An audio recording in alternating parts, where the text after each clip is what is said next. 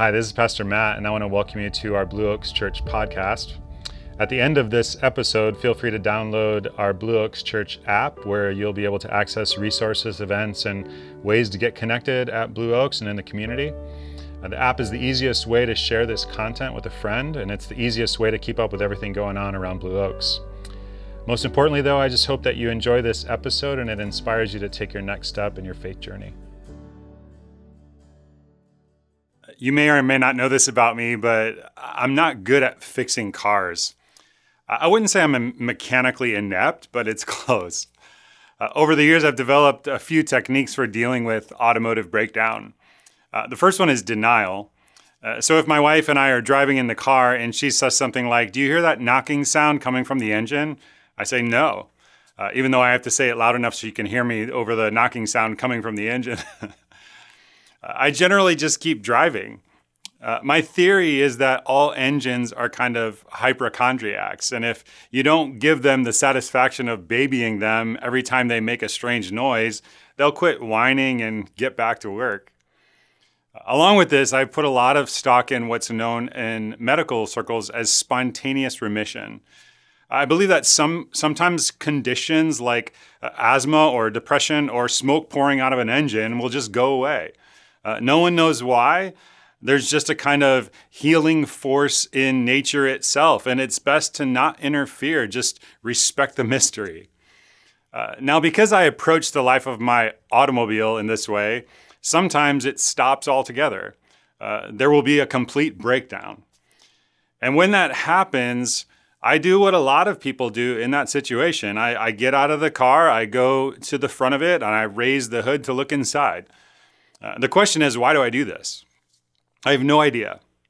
Uh, I mean, if the engine were altogether gone, if there was just a big vacant cavity where the engine is supposed to be, then I'd have some idea of what went wrong. I'd have a, a clue at that point. Uh, or if there was like a giant on off switch that had got, gotten switched to the off position, uh, then I think I'd know what to do. Uh, but beyond that, I might as well be looking at a, the workings of a, a nuclear submarine. Um, so we end up sitting on the side of the road waiting for someone from AAA to come and tow our car away. And it makes me feel foolish when the AAA person comes because they're always so judgmental. I, I mean, they say something like, you know, this problem could have been prevented. Um, didn't you read the manual? You have a set of instructions. Didn't you read them? Well, I've, re- I've never read the manual. Uh, I'm kind of a fatalist when it comes to cars. Uh, I believe when your car's time is up, its time is up, and there's really nothing you can do about it. Now, a lot of people are facing a far more serious kind of breakdown, relational breakdown, with not much more thoughtfulness than I tend to give automotive breakdown.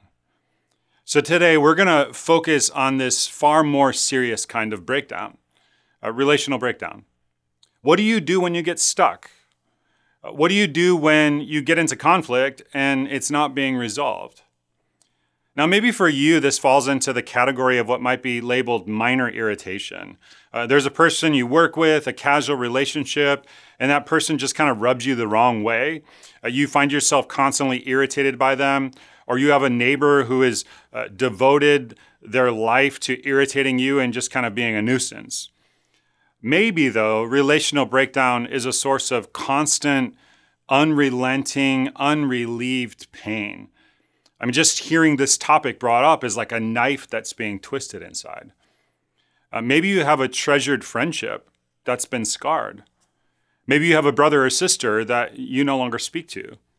Maybe you have a husband or a wife, a son or a daughter, a mother or a father, and where you know there ought to be bonds of love, there's just this gaping wound or this hole in your heart or the, the dull throbbing ache of this distance between you of, of hostility or enmity or love that has died there is no pain in the world like the pain of relational breakdown there are other kinds of pain, very serious pain, but there's no pain quite like the pain of relational breakdown. Now, Jesus has given a set of instructions on what to do in the case of relational breakdown. Uh, it's in the manual. And our goal today is to get maximum clarity on this issue. And not just to get maximum clarity on it, but to commit to carrying out the instructions that Jesus gave, to understand them, and then to commit to living by them. And the good news is they're simple. I mean, they're so simple a child can follow them. All right, here they are. This is what Jesus said in Matthew 18 15. If your brother or sister sins against you, go and point out their fault just between the two of you. If they listen to you, you have won them over. Uh, brother or sister here just means another person, someone else that you share faith with. It doesn't necessarily mean a blood relation. Uh, so if you're in a relationship and someone sins against you, uh, go to them in private and point it out just between the two of you. And if they listen to you, you will have won back that friend. Uh, now, this is if someone sins against you or hurts you, if the other person is at fault. But just to clarify, Jesus also has instructions on what to do if you're the one at fault. And these are found in Matthew 5 23 and 24. This is what Jesus said. Therefore, if you are offering your gift at the altar and there remember that your brother or sister has something against you, leave your gift there in front of the altar. First, go and be re- reconciled to them then come and offer your gift. These are very simple instructions Jesus gives us. Jesus says if there's conflict, you go to the other person in private and discuss the problem for the purpose of reconciliation. Now, this is very simple, but we don't do this very well. Um, I think out of all the instruction Jesus gives us, this may be the single most violated. This may be the one we follow the least. Why? It's because at every point in his instructions here, uh, and he has seven of these points, we're faced with a decision. And we have powerful reasons to ignore them. The default position tends to be not to do what Jesus says to do at each one of these points.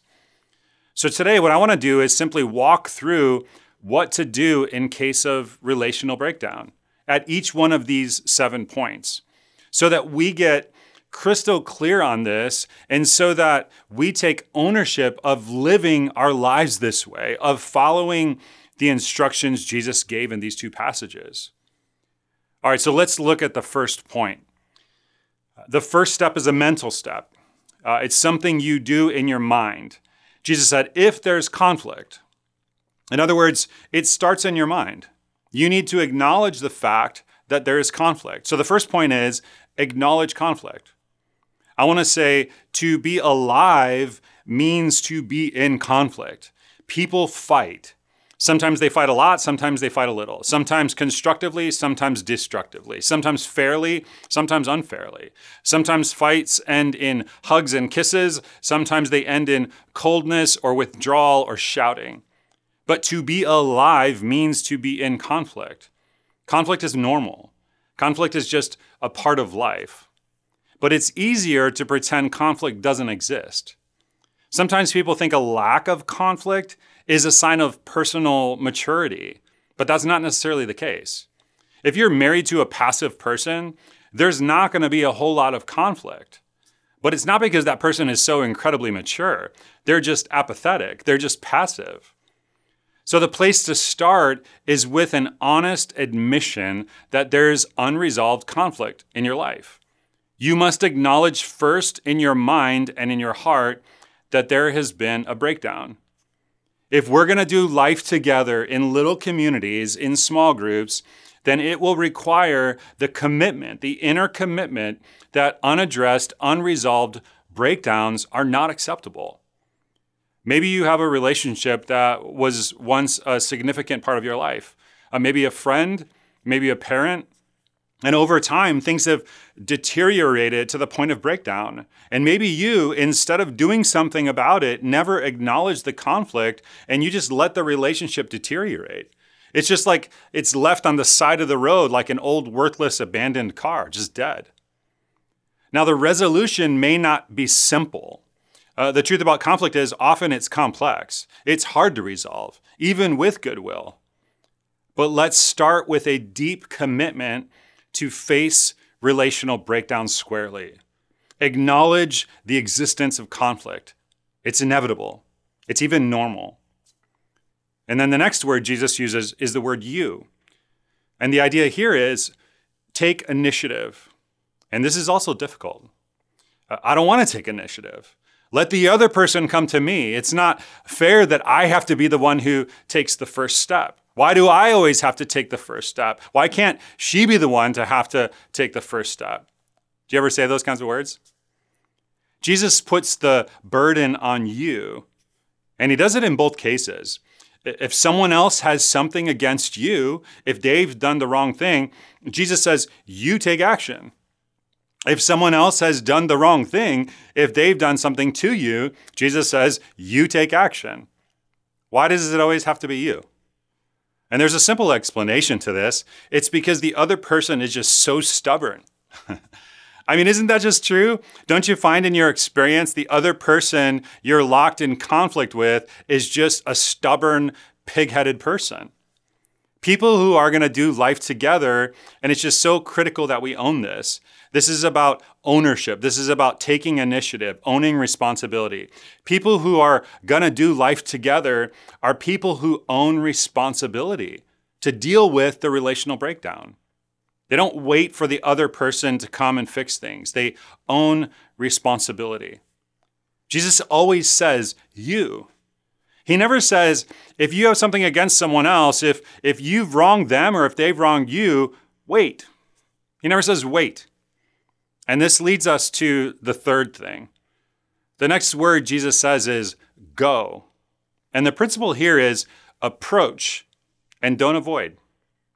This now gets into behavior. The first step was acknowledge conflict in your mind. Here it's about a, behavioral step. This involves a commitment to not avoid dealing with conflict. See, very often I don't want to go, I want to stay. I just want to stay and stew with it for a while. I'd rather be mad. It's more fun to pout about conflict and rehearse the ways in which other people have unfairly hurt me. Besides, if I go, I mean, it can get ugly. If I go, it may be scary. The number one reason for avoidance when it comes to dealing with conflict is fear fear of confrontation. When I was in graduate school, uh, I had a class in philosophy, and the professor was always intimidating. Uh, he was very intellectual, and people were just afraid to challenge him or to confront him. I mean, it was a it was a fearful thing. One day after class, a guy said to a group of us, "I detected a flaw in the teacher's logic. And as he was laying out his uh, scenario, his lecture, I detected there was an error in his reasoning. Now, this was a very rare thing. So we said to this guy, you know, why didn't you bring it up? Why didn't you raise your hand and say something? And he said, because I was afraid that if I did, he would prove I didn't exist. very often, the reason people don't take the step to deal with conflict is just fear especially if the other person is an intimidating person or is very gifted with words, or if you feel like you're not particularly gifted verbally. Now, this is a huge step, this go step. And it's important to understand you may not even do it terribly well. You may stutter and stammer and stumble all over your words. It doesn't matter. It's important that you try to use as much skill and discernment and wisdom as you can. I mean, think it through, plan ahead what you're going to say. It's very important. But the main thing is not to do it flawlessly. The main thing is to go. Because avoiding kills the relationship. When you avoid, resentment just kind of festers inside and you become a toxic person. And your world is a little toxic and you just kind of leak. Um, Jesus says you've got to acknowledge the conflict. You take initiative, you go, you approach, you don't avoid. All right, we'll look at the next point in just a moment. In this series, Life Together, we're talking about the choice we all have in life to do life on your own, or you can choose to do life with others. What I love about what Matt's been talking about is that these same principles apply to some common hesitations when thinking about doing life with others. I don't know if they're going to be normal, or I don't know if I'm going to like them, or them like me. What if we disagree about stuff? They're on the right or the left. I don't have time for one more thing in my week. And the list can go on and on. But the choice to do life with others simply means acknowledging your need for community. That living in isolation is not your best life or the one God created you for. You're taking the initiative to step out from behind your hesitations or fears and you join a small group. New small groups are beginning, and we have both online and in person options for you. Registration is now open, and I encourage you to not miss this opportunity to connect with others and take a next step in your spiritual growth. Experience for yourself why life is better connected with others. Head to blueoakschurch.org, click the latest news button, and then small groups. You'll be able to search for a group that best fits your needs. Why wait? Register today. Let's rejoin Matt as we continue looking at how to deal with relational breakdowns. All right, what Jesus says next is you go to the other person you're having the conflict with. You go to the one who has wronged you, or you go to the one who has something against you. And the principle here is no third parties. Well, I don't want to go to the person I'm having the conflict with. Generally, that's the last person I want to go to. I want to go to someone else. I want to go to a person who's not involved and say, let me tell you what's going on here. I just want to lay it out objectively and get some feedback from a neutral third party. Don't you share my concerns about this person who is my brother in Christ and a deeply disturbed psychopath? It's more fun to go to someone else because I can commiserate with them and get support and reinforce my anger. Jesus says that's not the way to go. He says, go directly to the person. We see this in other places in the Bible. Uh, Paul's writing to the church in Philippi, and he says to two women who are in conflict, uh, which has become kind of a, a public thing, it's public knowledge. He says, I plead with Euodia and I plead with Syntyche to be of same mind in the Lord. In other words, there's a conflict between them, and he wants them to come to unity, to oneness. And then he adds this Yes, and I ask you, my true companion, help these women, since they have contended at my side in the cause of the gospel.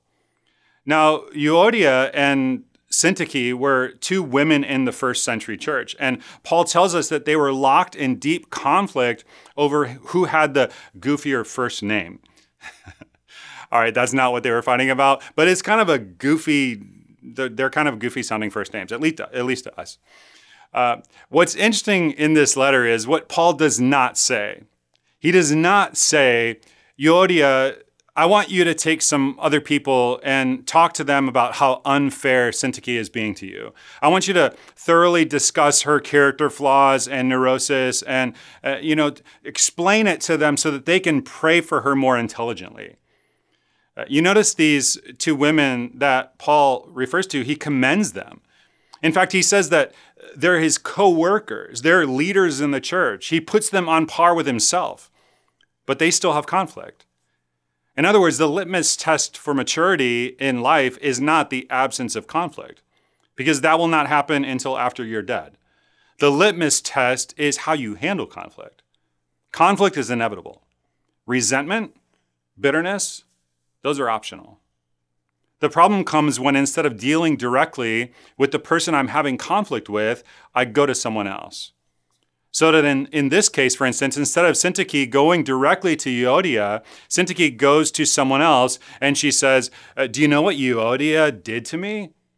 And then that third party goes to Euodia and says, You know what Syntyche's saying about you? Of course, don't quote me on this. Uh, like now, this is just between me and you. This is confidential. And instead of two people trying to deal with conflict openly and honestly and directly, what you have now are three people, none of whom can uh, be utterly frank with one another, all of whom have a reason now to dislike each other. Now, part of what this means is that you need to deal directly with the person you're having conflict with. Another piece of this is you need to be prepared. As Paul writes to someone else in the church in Philippi, he says, I want you to help these women. In other words, if someone comes to you and they want to complain about a third person, you need to give some thought to what you're going to say in that situation. Because again, the truth is, the default mode is often I just kind of want to hear what that person has to say. It's kind of fun to hear it. It's fun. It's kind of fun to hear someone else complain about someone else. Uh, it can kind of it can kind of bond the two of you together in a way, but it's not helping the situation. So you need to think through how you're going to, in a, a gracious, tactful way, without sounding self righteous about it, how you're going to encourage the other person when they come to you uh, not to ventilate to you, but to go directly to the person that the problem is with. Go directly to the person, no third parties. That's the principle here. Then the fifth point is Jesus says, go in private, go when the two of you are alone. And the principle here is approach sensitively. And now, this means you have to say no to the temptation to embarrass someone in front of other people. Uh, do you ever do this kind of thing? There's something that bothers you a little bit, but uh, you're reluctant to bring it up. Uh, say it's between you and your spouse. And so you wait until you're with friends, and then you just kind of uh, get a little jab in with a little humor. It's just a little dig. Uh, but it's in front of other people. There's kind of a safety in numbers thing going on, and you can get uh, you, you, can't get in trouble for it. You can't get hammered back directly. Uh, ever do that kind of thing? Uh, I was going to tell you about a time when my wife violated this in front of someone else.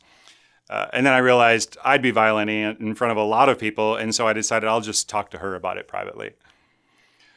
Okay, so that's number five go in private, approach sensitively. Number six, Jesus says, you are to discuss the problem, you're to talk about the fault. The principle here is discuss the problem directly. Sometimes, in an effort to soften the blow, people end up addressing the problem indirectly. They talk about it indirectly. They talk about uh, talk around it. They never actually name it. For instance, if, if someone wants to make a statement, there's something that bothers them. You know, there's conflict. They'll try to soften things and they'll put it in the form of a question instead of in the form of a statement. You know, spouse says to her husband, uh, "Wouldn't you like to get the garage all cleaned up today?"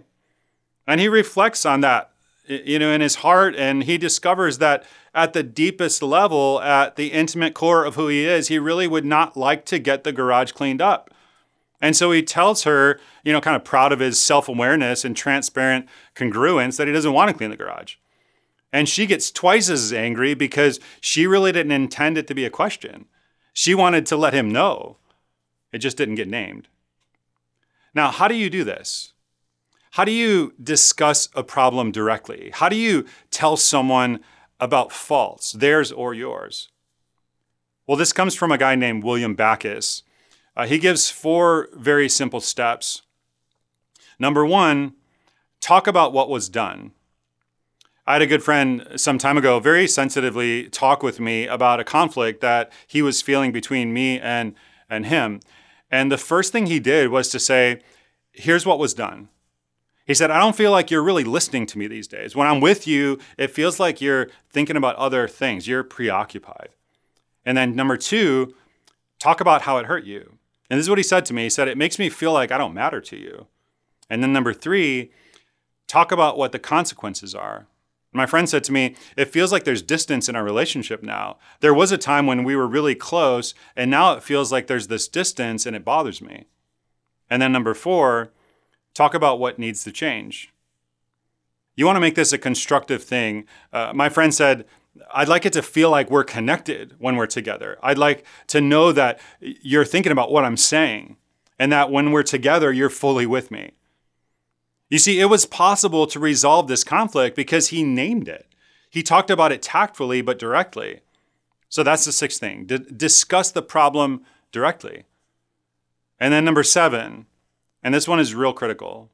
Number seven is you do all of this for the purpose of reconciliation in order to win the other person back. Jesus says the aim is reconciliation. And so the principle here is aim at reconciliation. It's so important that we have clarity that the goal of Jesus' instructions is reconciliation, to win the other person, to restore the relationship. Now, this last point is the most important point of all. Now, if the aim of your heart, if your goal is reconciliation, it doesn't mean there's going to be no anger. There still may be feelings of anger. But if the aim of your heart can be to work for the best for yourself and the other person, to work for reconciliation, if that's really the aim of your heart, then that aim of your heart will really protect you uh, as you go through the whole process. Uh, that will just kind of leak throughout all the other six steps. But if that's not the aim of your heart, if you're not ready to do this seventh step, you're probably not ready for the first six. Because, and it's so important that you understand this, direct confrontation doesn't always do good. Sometimes, if the aim is not reconciliation, if the aim instead is to inflict pain uh, or to escalate the conflict, it can do damage. I mean, it could do some deep emotional damage. And so it's just critical that we understand together this key seventh step, which is the aim has to be reconciliation. It doesn't mean that you don't feel any anger. It doesn't mean that you pretend the person did nothing wrong or that uh, you condone what the person did or what you did or where you were at fault. But it means the aim is to be reconciled. Now, I need to mention also that as Jesus lays this out in Matthew chapter 18, he adds a kind of appeals process. He says, if you do this, if you do it well and thoughtfully and carefully, uh, it, it, and it still doesn't resolve the problem, um, that will not happen often, by the way. But if that's the case, then you may need to seek help. And so he says, get a few other people involved in the process. And understand, he doesn't mean to get some good friends that will help you gang up on the other person. Get some people of integrity that you both can trust, wise people that you mutually respect. And if that doesn't work, as an absolute last resort, there may need to be a formal church process. And the way it often works is the church leaders or the church elders step in, and, that may need to happen. Again, I just want to underline here this is only in very rare cases. This should not happen often. And it should never happen unless you've gone as far as you can in directly, openly, courageously, lovingly dealing with it yourself. I just want to clarify this because uh, I don't want our elders getting 100 emails from people who have cranky neighbors that uh, they need to have the elders come straighten out that person for them. Uh, the elders will get mad at me, and then I'll have to have an intervention with them in private, and I'd rather just bypass that whole thing. all right, the last step.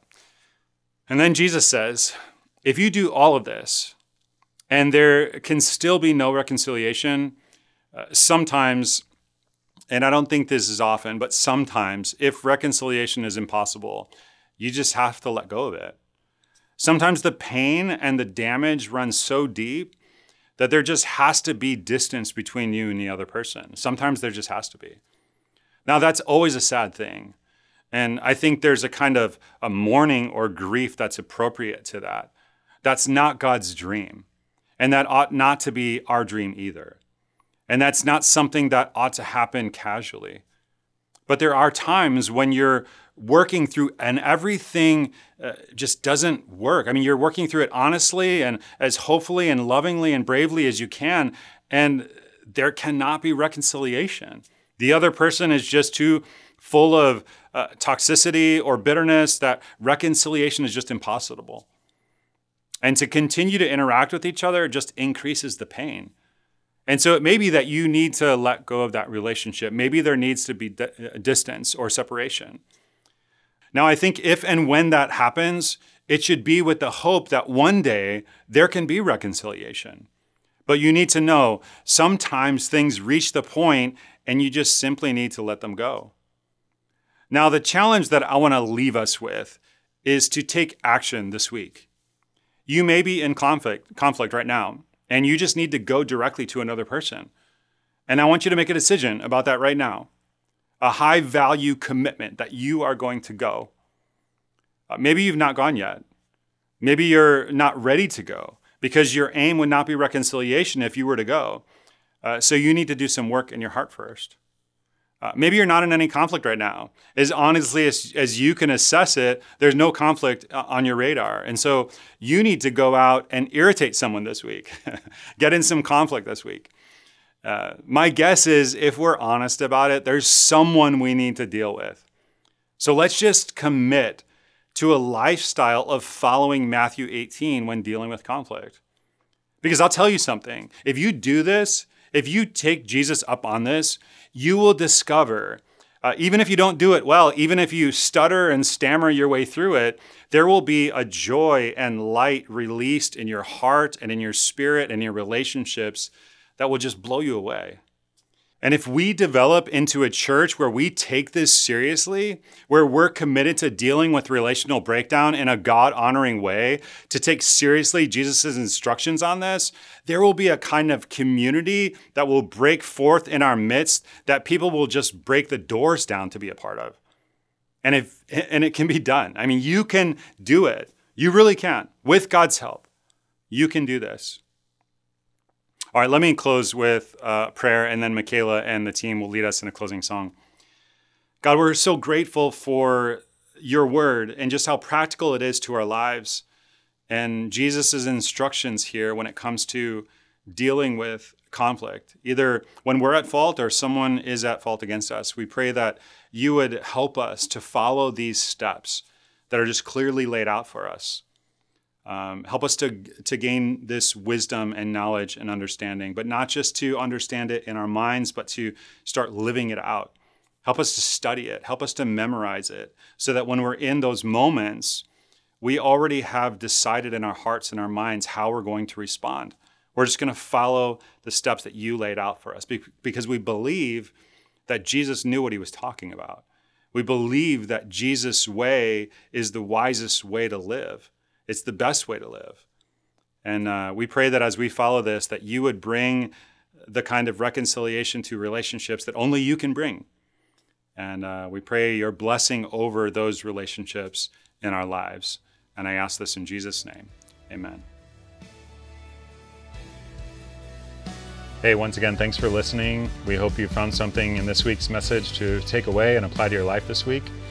Uh, if you live in the Bay Area, we would love to have you join us for one of our weekend services. Uh, for directions or information about what we have for you or your family, your students, you can go to blueoaks.church or download the app today. Uh, and we hope to see you on Sunday soon.